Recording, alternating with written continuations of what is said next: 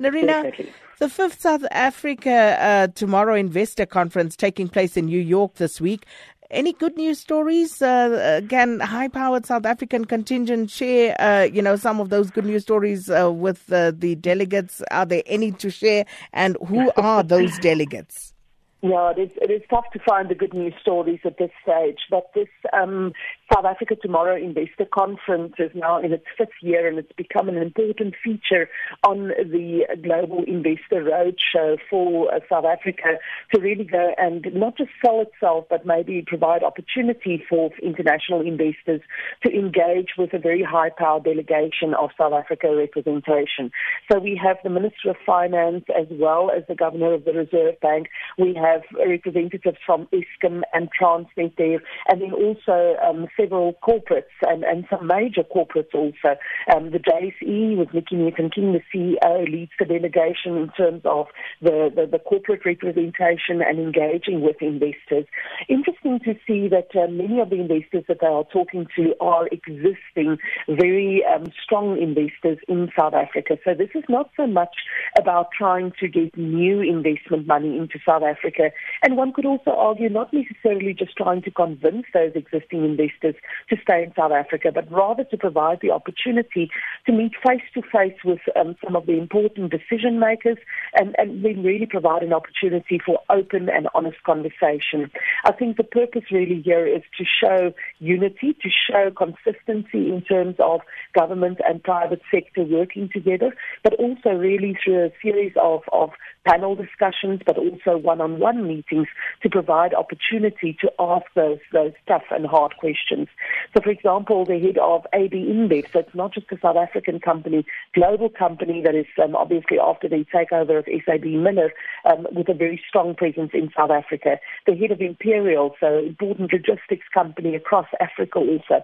The head of Renro. These are some of the companies that are represented there and, and are really there to talk to international investors about what is it like doing business in South Africa. Africa, what are they doing on the ground, and, and then obviously against the backdrop of what the Minister of Finance and the Governor of the Reserve Bank can also bring to the party.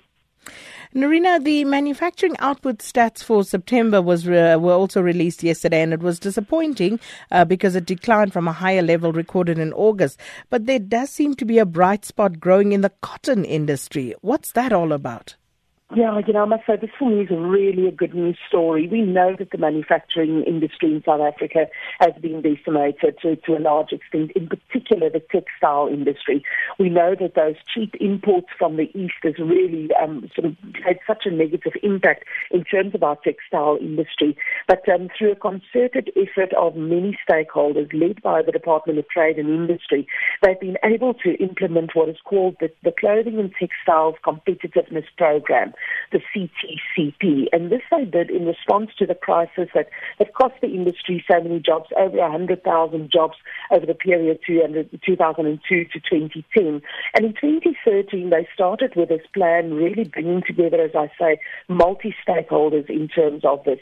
Um, and the nice thing is it goes all the way from the agricultural input in the cotton industry, all the way through, you know, small, small-scale farmers, commercial farmers, agro processors, textile and clothing manufacturers, and then all the way through to retailers and consumers. And where we are now, we find that um, although we are nowhere near the, the levels of cotton production that we had in the nineteen eighties, when it was about eighty thousand tons of, of cotton fiber that was produced, last year we already, oh, sorry, this year we had seventeen thousand tons being produced, and they're projecting, projecting forty thousand tons for next year, so more than double.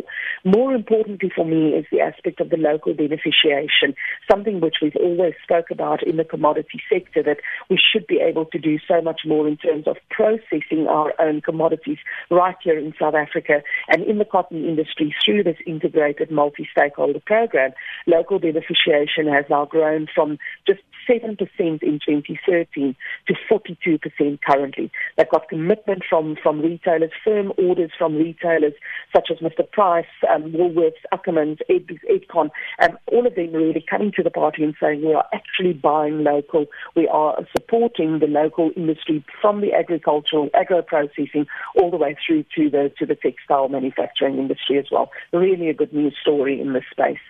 And just a final one, Arena, the demand for so-called green investments or environmentally friendly investments has resulted in a change at the Development Bank of South Africa. Tell us more about that, please. Well, you know what, you know, this is the sort of thing that I think when there's so much bad news around, these good things that happen sometimes um, get missed or people don't even talk about it.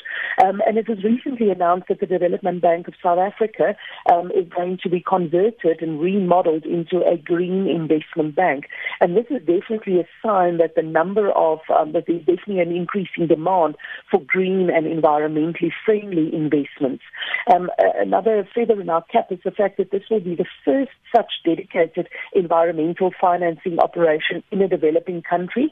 We know that many of the developed markets, Australia, Japan, Malaysia, and even Switzerland, have got these sort of green financing institutions, but this will be the full, the first fully fledged dedicated one in a developing market. Um, also good to see that what they are looking at is not just financing of major green or environmentally friendly initiatives, but certainly also looking at small, um, small scale um, support and, and financing that they can do. So, for example, looking at things like small-scale energy provision in, in low-income areas.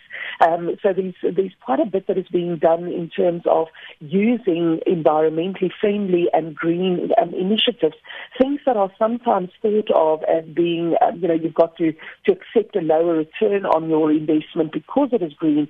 And I think that the evidence um, due to, to evidence of climate change is now actually shown that you can actually do this, giving a good return on those investments and be environmentally very good, also an impactful um, in the process.